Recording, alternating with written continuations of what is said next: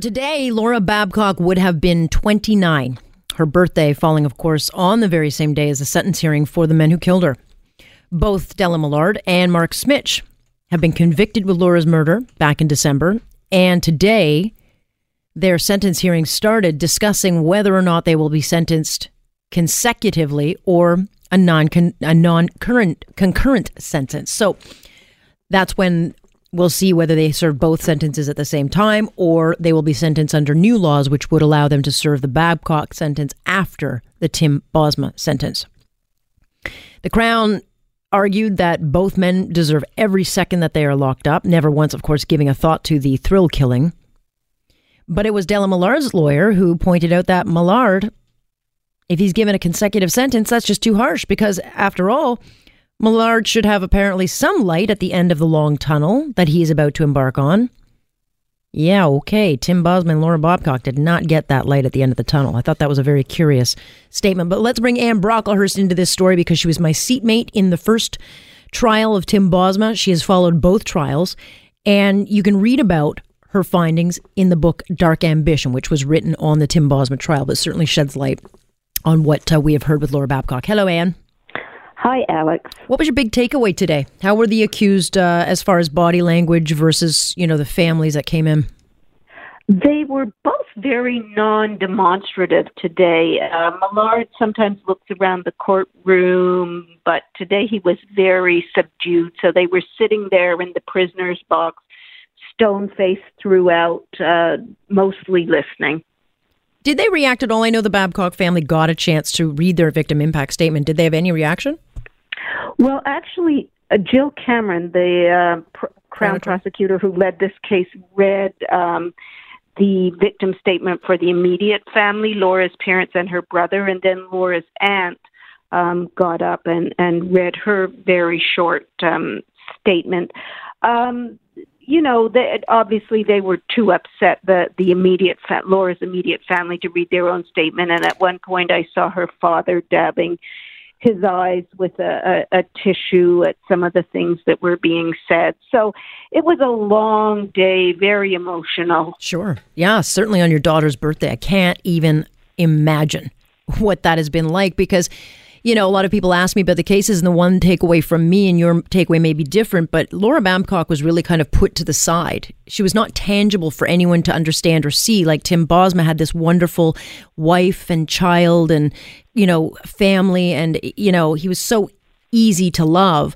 Whereas Laura Babcock was troubled. She was 23. She was going through some real issues, hanging out with the wrong people. She had taken the wrong road. And I think, you know, that's kind of how she was cast. So she didn't get the empathy in a way, though, I think that the trial changed that. I yeah. think Laura came across as incredibly human in spite of all the problems she had. And you saw this parade of people who loved her, her friends, her family.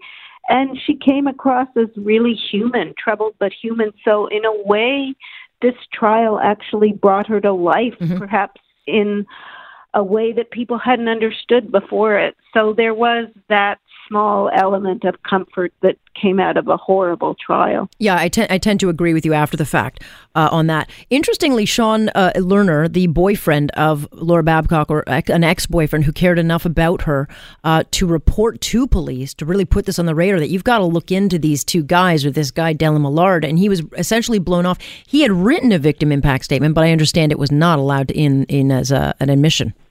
No, there are certain guidelines for these victim impact statements, and I think he must have crossed those guidelines because um, the statements were, his statement was deemed inappropriate and removed. Um, uh, you know, I suspect that this might have been a way of getting something off his chest that he's held in for a very long time. I'm sure that if he had wanted to adhere to the guidelines, he could have. So maybe this was a sort of protest on his part. Yeah, I mean, I, I, always hate that about the victim impact statements. They're so controlled, and those who have to read them have to really stay, as you say, within the guidelines, which means that they don't actually truly get to say uh, maybe what's on the top of their mind. Um, but clearly, what was that issue today for these men? Was was the way that they will be sentenced, and you know, for Mr. Pillay to be kind of talking about that, Mr. Millard, you know, he should have some hope. I find that a very bizarre statement. So the issue was: is it should their sentences be served consecutively or concurrently, which is relatively new in. Canadian law. This was something that came in under the Harper government, so there are not that many precedents. And what's different about this case is that it was two separate trials. So we're talking about um, serving sentences from two separate trials.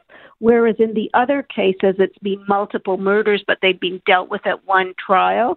So there's a lot of um, stuff, for lack of a better word, that isn't 100% clear legally. So, mm-hmm. in a way, the judge is in uncharted territory. Right.